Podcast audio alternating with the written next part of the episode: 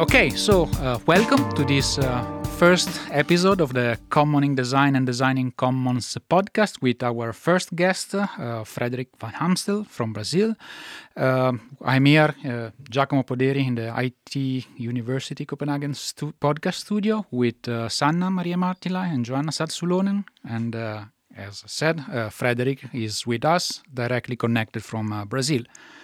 Um, so, the topic of today, as a first episode, uh, will uh, focus on uh, design pedagogy, the role of body, and uh, affective relations, and uh, particular solidarity in relationship to design and commons.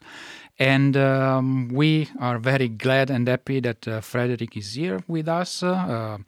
Frederick is uh, just a brief introduction about uh, Frederick. He is an assistant professor of service design and experience design at the uh, Industrial Design Academic Department of the Federal University of Technology in Paraná, Brazil, uh, and is a transdisciplinary uh, scholar with backgrounds in social communication, uh, science and technology studies, and design. And um, one of his, let's say broadly, his work, as he uh, writes about himself, is about design, uh, having a role of design education, educator and researcher who enables people from different social backgrounds to work, learn, and play together while designing uh, technologies such as websites, electronic products, games, environments, but other, also other uh, interactive media. Uh, one, for instance, um, quite relevant uh, outcome of his work and collaborations in Brazil is this uh, uh Corais platform. Uh, was launched in uh, 2011 as a open innovation platform and collaboration with uh, um, the Faber-Ludens Interaction Design Institute. Um, and since 2012, if I'm correct, it became an uh, independent cooperative platform that supports um, collaboration uh, among cultural producers in Brazil. And um, recently, uh, Frederick has started to work uh, or focus uh, most of his work on approaches for uh, uh, supporting the uh, overcoming of oppressive or oppression, oppressive relations and oppression, and other kind of systemic contradiction. Um, one aspect that is currently concerned with is trying to focus on approaches that support so uh, how he calls it design for liberation so uh, welcome frederick and we're happy you're here Thank you, Giacomo. Thank you, Sanna and Joanna, for having me in this first episode. It's an honor. Okay. Uh, so, uh, I mean, let's maybe start uh, with some content. Um,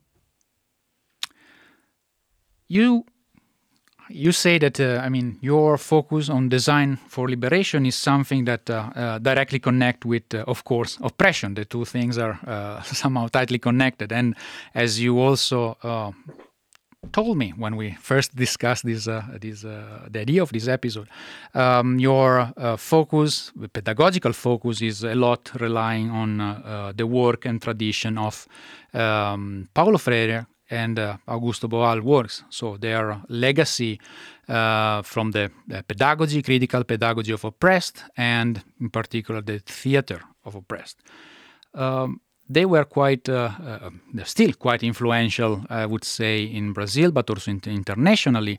But they were not, strictly speaking, uh, designers. So uh, I wonder, or maybe we wonder, how does their pedagogy, how does their work uh, fit into critical pedagogy and in design pedagogy, which you are particularly uh, engaged with. What is this? Uh, yeah, why is it so interesting for you and for your work? Nice question, Giacomo, to start with. Um, so I was in Brazil. I just came back from my uh, doctoral degree in 2015, and Brazil was in a political turmoil where the uh, left government has been uh, criticized for um, trying to uh, share privileges among the, the, the lower income mm-hmm. population mm-hmm. and the higher income population were very angry with that, and they didn't want to share uh, airports or airplanes with the okay. low income population. So they overthrown the, Brazilian president of that time, Dilma Rousseff. And I was just arrived and, and seeing this situation, even working with Dilma's teams to um, uh, develop some participatory design policies, which of course were interrupted with the situation. I started to reflect and understand uh, what from participatory design that I've learned in Scandinavia and also in the Netherlands um, could be applied to Brazilian situation. And I found uh, little um, um, applicability. I had to somehow rethink. But while trying to go back to the roots of participatory design, I found some references, earlier references to Paulo Freire's work and pedagogy okay. of the oppressed.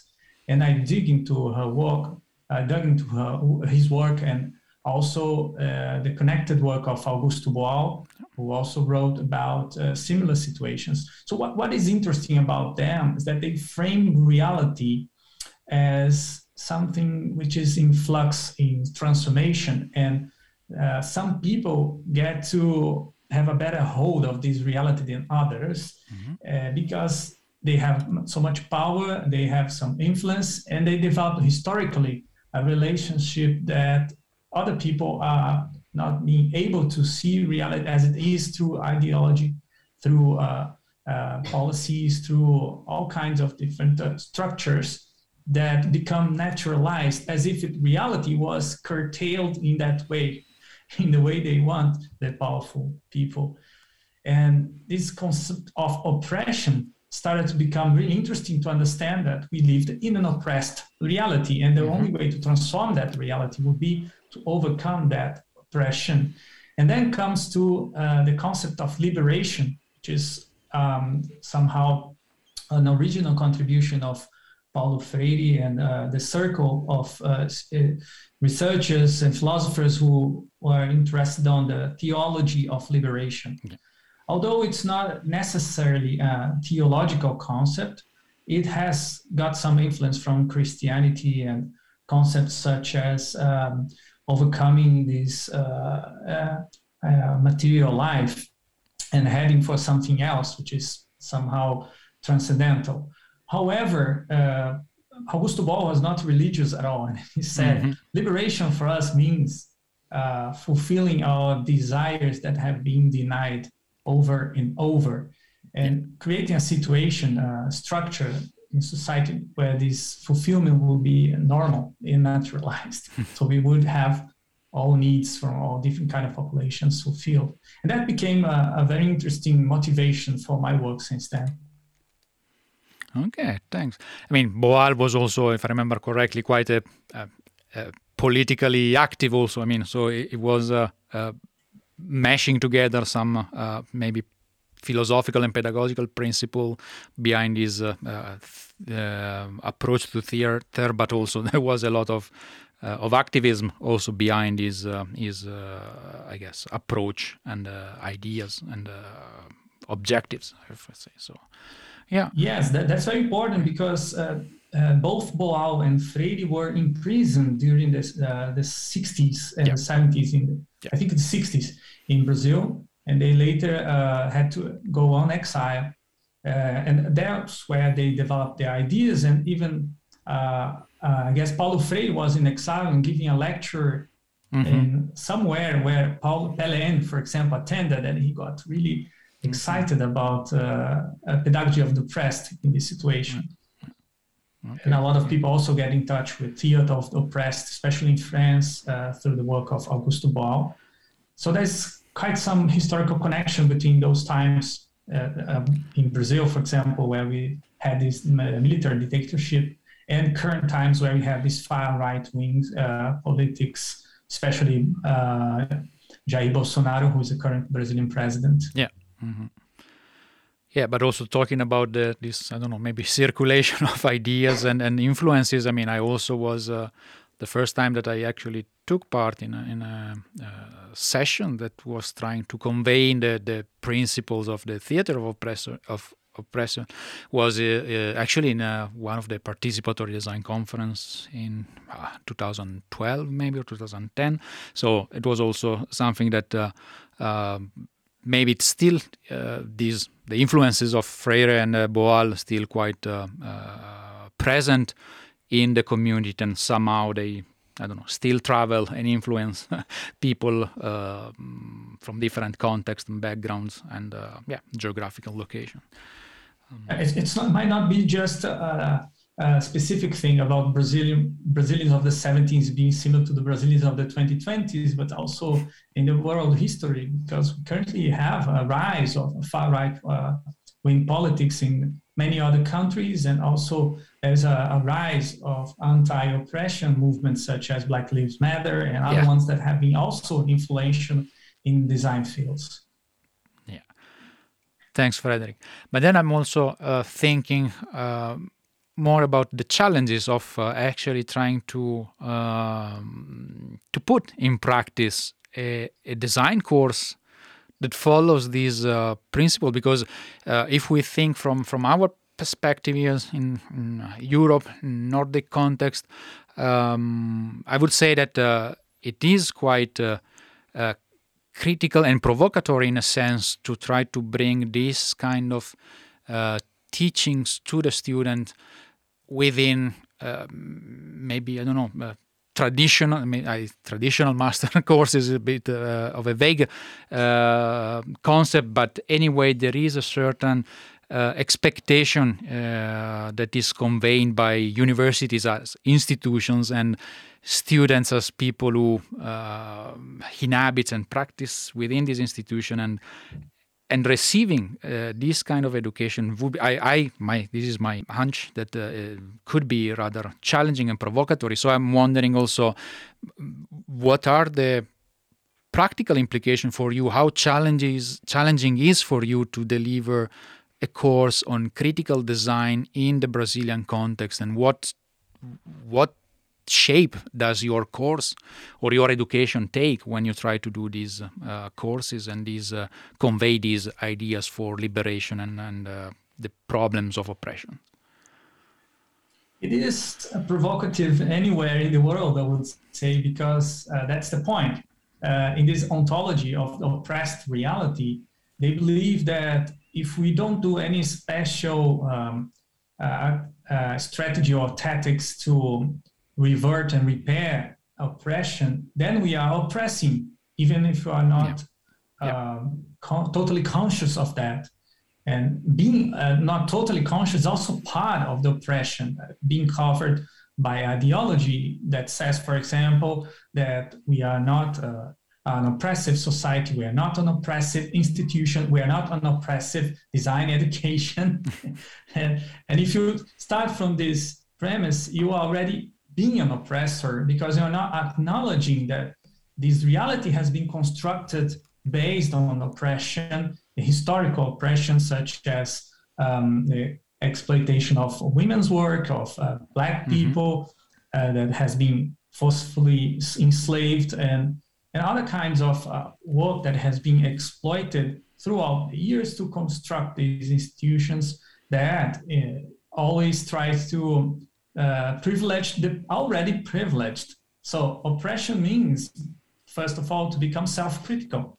Yeah. So if we want to uh, have this critical uh, design education, we want to acknowledge that design education in the past has been an oppressive education, and it still is. And we have to a long way towards a society and reality that is less oppressive and where perhaps there will be no oppression. But that's in, uh, that's a, a, renewed version of the participatory design utopia, I would say, where we have a, live in a society where everybody can uh, interact uh, without uh, framing differences, bodily differences especially, as negative that's something that uh, it's already ingrained into our cultural frames of reference. We see a different body and we inherit uh, negative uh, um, concept, concepts and prejudice against, or, or, against that body. So we don't yep. want to include that body. We don't get next to that body. We don't want to be like that body. And that, that's, that's oppression in a nutshell. Thanks, Frederick. Yeah, uh, Sanna, you wanted to say something. Yes, I wanted to go back to the point of being self critical and uh, uh, reflective. And uh, in one of your writings or presentations, you have also said that, that you want to support the students, uh, design students, to discover who they want to become in the worlds that they produce. And that really resonated with me and my approach with my also service design students. But I was thinking, could you share an, your insights or practical uh, ways of how to encourage this self-critical reflection in service design field? Uh, it is uh, very challenging to do that because it means it's not just about acquiring technical skills to become uh, what you want to be, but really losing some uh, oppressive skills. so to learn to how to be uh, a less oppressive person and even work together with oppressed people, you have to unlearn how to be an oppressor. And that's, that's painful because we take advantage, especially in the university, uh, of being oppressor. Oppre- uh, university as, as an institution that privileges the already privileged. Yeah. So it is a quite oppressive place. And you learn how to be a good oppressor and you get good grades if you're oppressing well. But uh, if you want to uh, have a critical design education, we have to do the other way around. And there are multiple ways of doing that, following uh, critical pedagogy of Paulo Freire, also the author of the oppressed from Augusto Boal. But in a nutshell, I would say it starts from uh, learning about your history, who you, you are, who you uh, were constructed to be based on the work of your ancestors and society, the, the amount of work that has been done for you to be at the place where you are and understanding that most of this work uh, has been also uh, at the expense of someone else's work in yeah. exploitation relationship. So in a, in a way, first part of it is to understand that we sit on top of privileges that we don't have merit for. And we have to be aware, acknowledge that, and then try to share those privileges with other underprivileged people and that means hearing, listening to them, and especially their criticism, especially when they raise their voices in angry yeah. modes yeah. and feel make us feel uncomfortable. That's what we need uh, to uh, really go through this uh, transformation of understanding who we can not just uh, uh, be, but how can we be in the future? Because we need to want we want to be less oppressive. We want to be liberating people, and that we have to go through, we have to lose the oppressive part, the oppressors in, that live inside ourselves. Yeah. So it was also John I wanted to say. Yeah, I, I, I just remember that I was really impressed when I heard the last summer when you had this open course, Designs of the Oppressed, that, um, you know, I, I was impressed how you um, you use different channels for the for the students to take part in this course, paying attention to, you know, issues of um, limited internet access, etc. But also that this course was was um, uh, distributed under an, an open uh, Creative uh, Commons attribution share alike license, and I think that's also a a strong message to give and and making linking a bit of, of with this idea of, of the commons that, that we, we, we're going to talk a bit more about and and the course also as a commons in a way.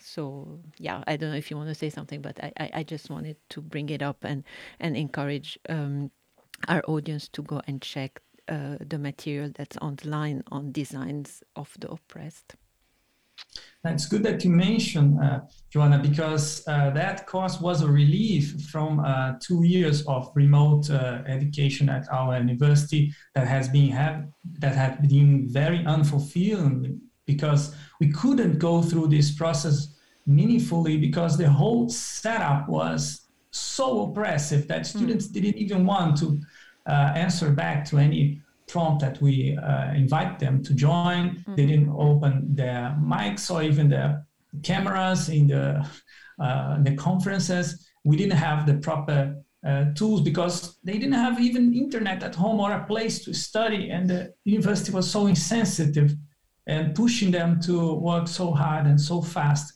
in an un- unusual schedule they yes. were, I mean, terrified by this uh, uh, remote uh, design education.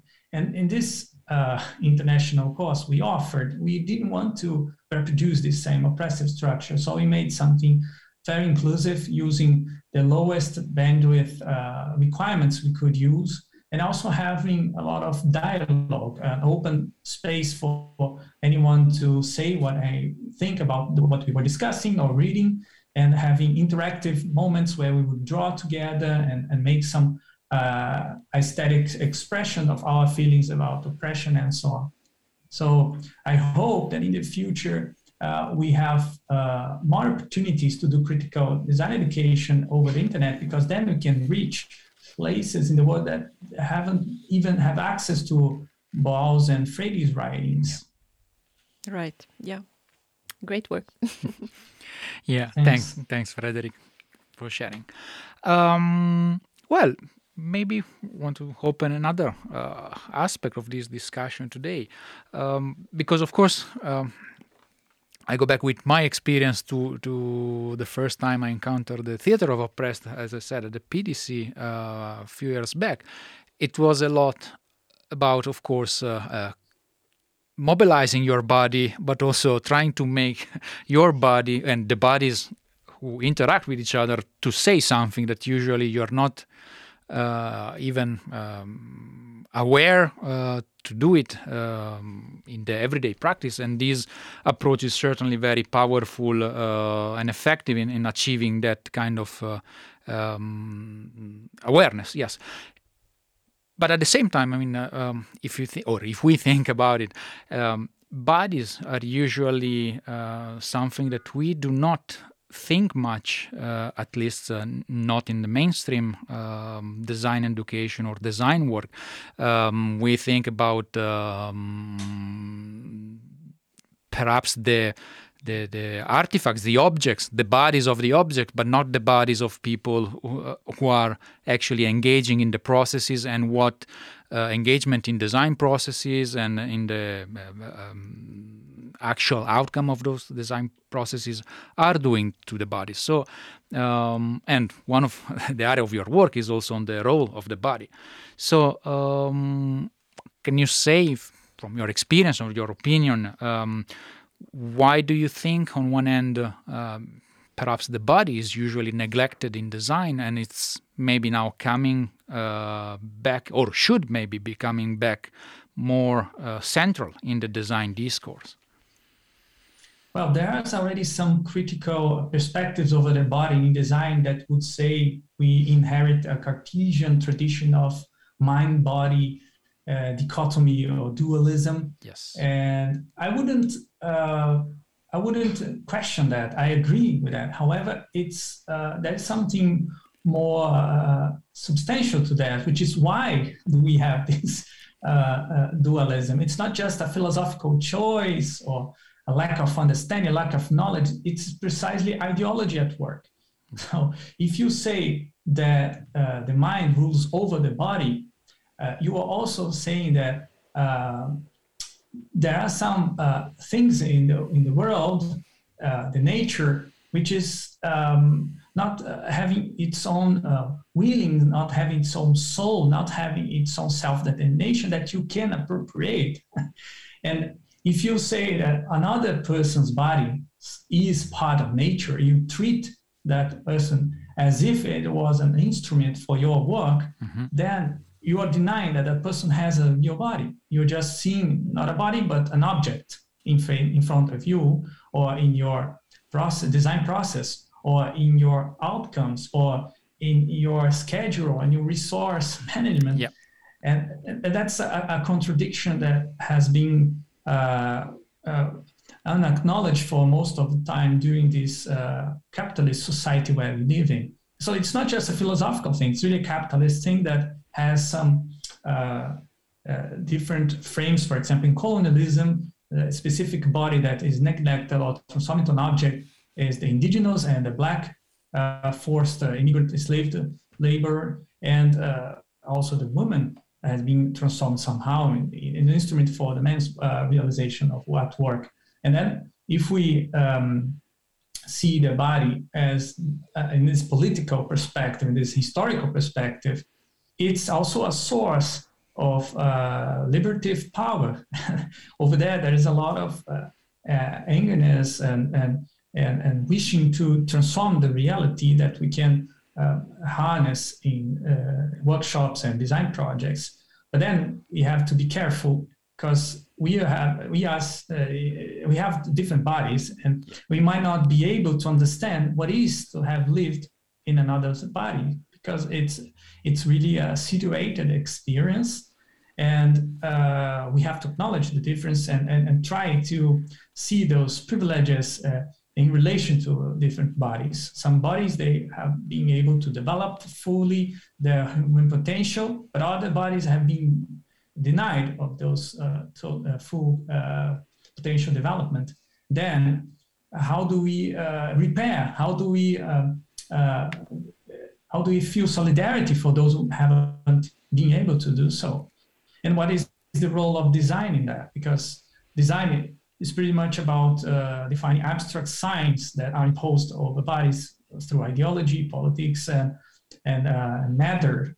But then we can also do the other way. That's the liberating perspective of design. We can also do design for um, letting people discover these uh, unfulfilled potentials. Yeah, uh, I was thinking just now while you were uh, is this, these these things. Um, there are also uh, aspects that when we um, that relate to maybe that these.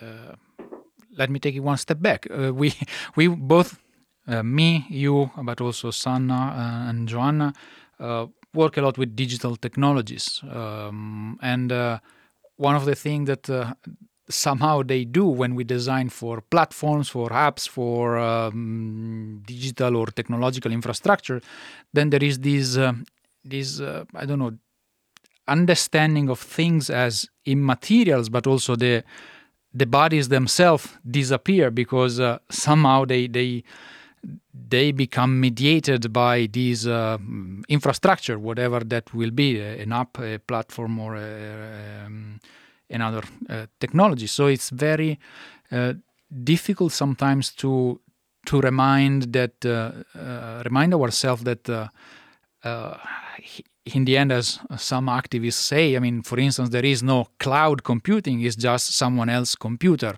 and I mean, this this appearance of of bodies behind the screens and behind the um, the digital environment is something that is maybe challenging and problematic to to to unpack and make visible and, and to bring at the center and maybe yeah a focus on bodies and reminding us that we're not just uh, users as ideal typical uh, concept but we are actual specific um, material and, and bodily person, then it's something that is uh, relevant and important. Uh, yeah, this is invisibility of work and, uh, yes. and workers yes. is uh, really an important theme uh, for current uh, criticism on digital technology.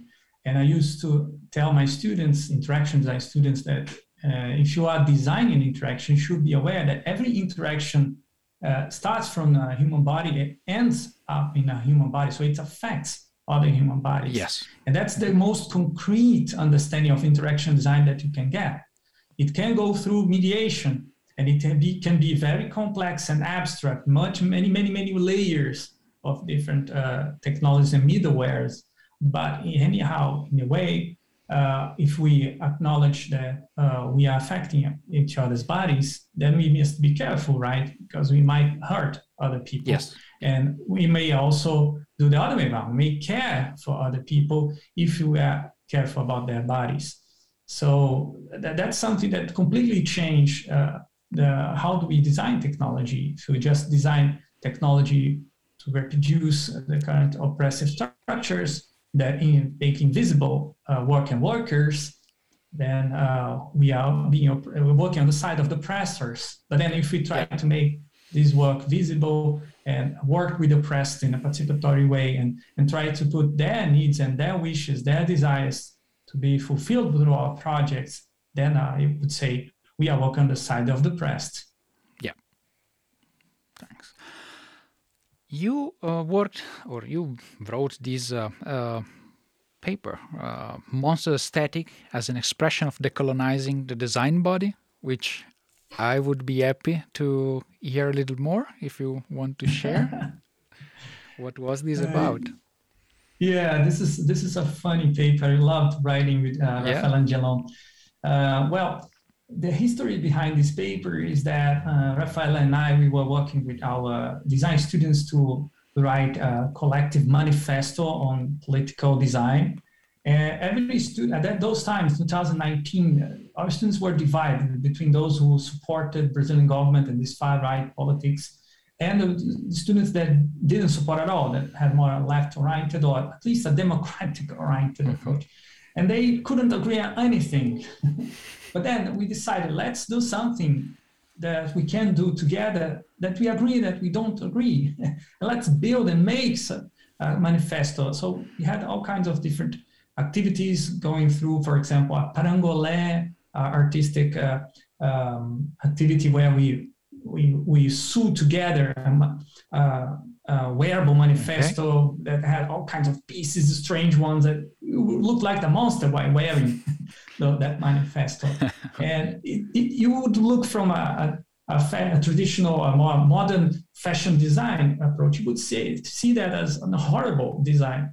But okay. then the aesthetics was the aesthetics of the oppressor in this uh, judgment. If we take the aesthetics of the oppressed and the need for the press to join forces together to fight uh, uh, for their, uh, their claims, then we would see this an aesthetic of the oppressed. And then we realized that being a monster was not so bad because we could scare the oppressors out. and uh, another interesting thing about this uh, research is that we also try to understand how does it relate to the the concept of the body in design. And we saw in literature that a lot of discussions on design activity, design space. So people understand this pretty much well. So you're designing an activity and then you are creating this abstract space where there are many possibilities. But who is designing this? There's little discussion in design research on about the agent who designs.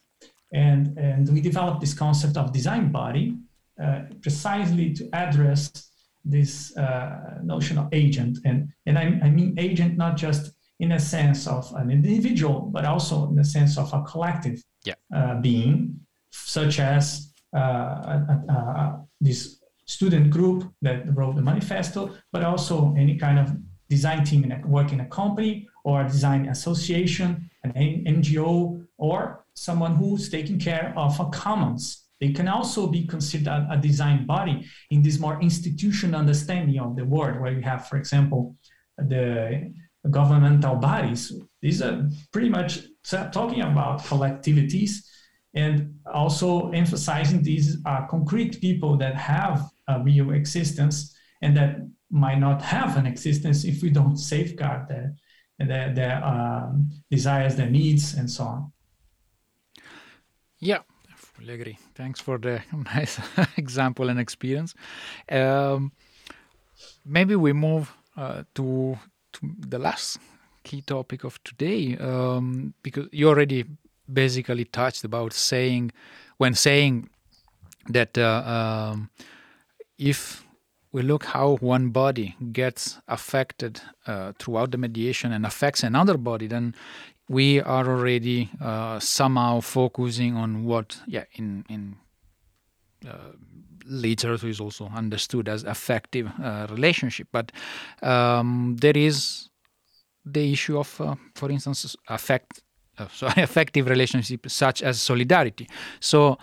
Uh, and these are particularly important uh, when we want to talk about or think about designing for and towards the commons. Um, so what uh, what is your thought on that? How how do you see solidarity or this kind of um, um, inclusive and empowering uh, and uh, um, strengthening kind of affective relationship in the context of designing for uh, commons? Well, there is a lot of discussion in the commons and commoning literature about the rationality behind commoning mm-hmm. that is more rational for um, replenishing the resources that are taken for nature. So you leave them time to grow up, and then you have a local community to take care, and then you do not exploit it uh, too early. That's fine. I I agree with that. However, um, the motivation for individuals to um, keep the, the commons is usually not a rational motivation solely. Uh, it's basically um, the relationship they have to other people that they care in that same place, on same locality. So they want to take care of the commons because they care about other people's that depends on that same uh, common pool resource. And then if you extend this uh, beyond uh, traditional common pool resource uh, situations, then we can see that uh, people uh, do things together because they care about each other. But they might also care about someone that they don't know, an, a stranger, uh, an unexpected other, which can be humanity in, in general, yeah. right? So if you, for example, choose to use a Creative Commons license or any kind of open license, then you are somehow uh, leaving uh, your work for humanity and, and any other person who might use it. However, uh, it depends on what you are living as well, right? So if you, uh, for example, uh, license um, a design uh, a technical drawing for a, a gun, a 3D gun, mm-hmm. uh, that you can print anywhere. Uh, that's not very uh, solidarious to other people, right? So yeah, yeah. and, and that, that's the contradiction um, because it's not just about having the, the tools for keeping up the uh, maintaining the commons, but also discussing what are, what is the purpose of being together. Exactly. Why do we are, why are we here together doing this? And solidarity is an interesting concept that many social movements in Brazil have been using to express this uh, attempt to form uh, collective bodies and keep them together based on uh, this um, basic human emotion of uh, feeling that the other, the different, is not uh, an enemy. It, it's precisely the opposite. It's it's a, it's a possible friend and also someone who can um, join forces to fight the real enemy, who are the oppressors. Solidarity is not necessarily being um, good to anyone. Solidarity means those who are oppressed, they should join forces together, even if they are different. For example, if they work in the Women liberation Front, they should be solidarity. They have, should have solidarity with the people working on the Black uh, Liberation Forefront, and those should uh, bound together by this same situation where they they they share some oppression, but they also say share solidarity. They share sources. Yeah. They share anything that could enrich their common goods yeah i think it's yeah it's very interesting but also uh, compl- complex. Also in my work i try to bring uh, an affective perspective on, this uh, way of man- managing resources let's say it in, in brackets. It opens up the issue of when is a kind of affective relationship um, perhaps negative or positive. Maybe this is something that we should not ask but it's something that in any way it emerges and it makes it um, I don't know uh, complicated for people from the outside who are trying to understand or or, or, or uh, do something in support of those uh, commoning efforts that that make them skeptical about it. For instance, the tensions that often happens in in uh, these um, commoning efforts or uh, struggles within these uh, uh, collective movements that people outside of those movements take them as excuses to somehow undermine the movement themselves. And it's something that sometimes i don't know i i wonder and i struggle how we make these kind of affective entanglement of relationships um, in their whole entirety important but without giving sort of uh, to speak uh, giving the, the the oppressor other weapons in their rhetorical um, weaponry to to disempower this kind of um, movements. So, yeah, it's yeah. Freire and Boal they were adamant that we should not uh, uh, confuse uh, this um, uh, work of more ontological uh, philosophical work with a sentimental work where we are just dealing with any kind of emotion and then mm-hmm. we are trying to be very subjective. They were very objective. They said, look, these emotions are not subjective, they are shared. We are feeling mm-hmm, this mm-hmm. because the oppressors want us to feel bad, to feel that we are inferior.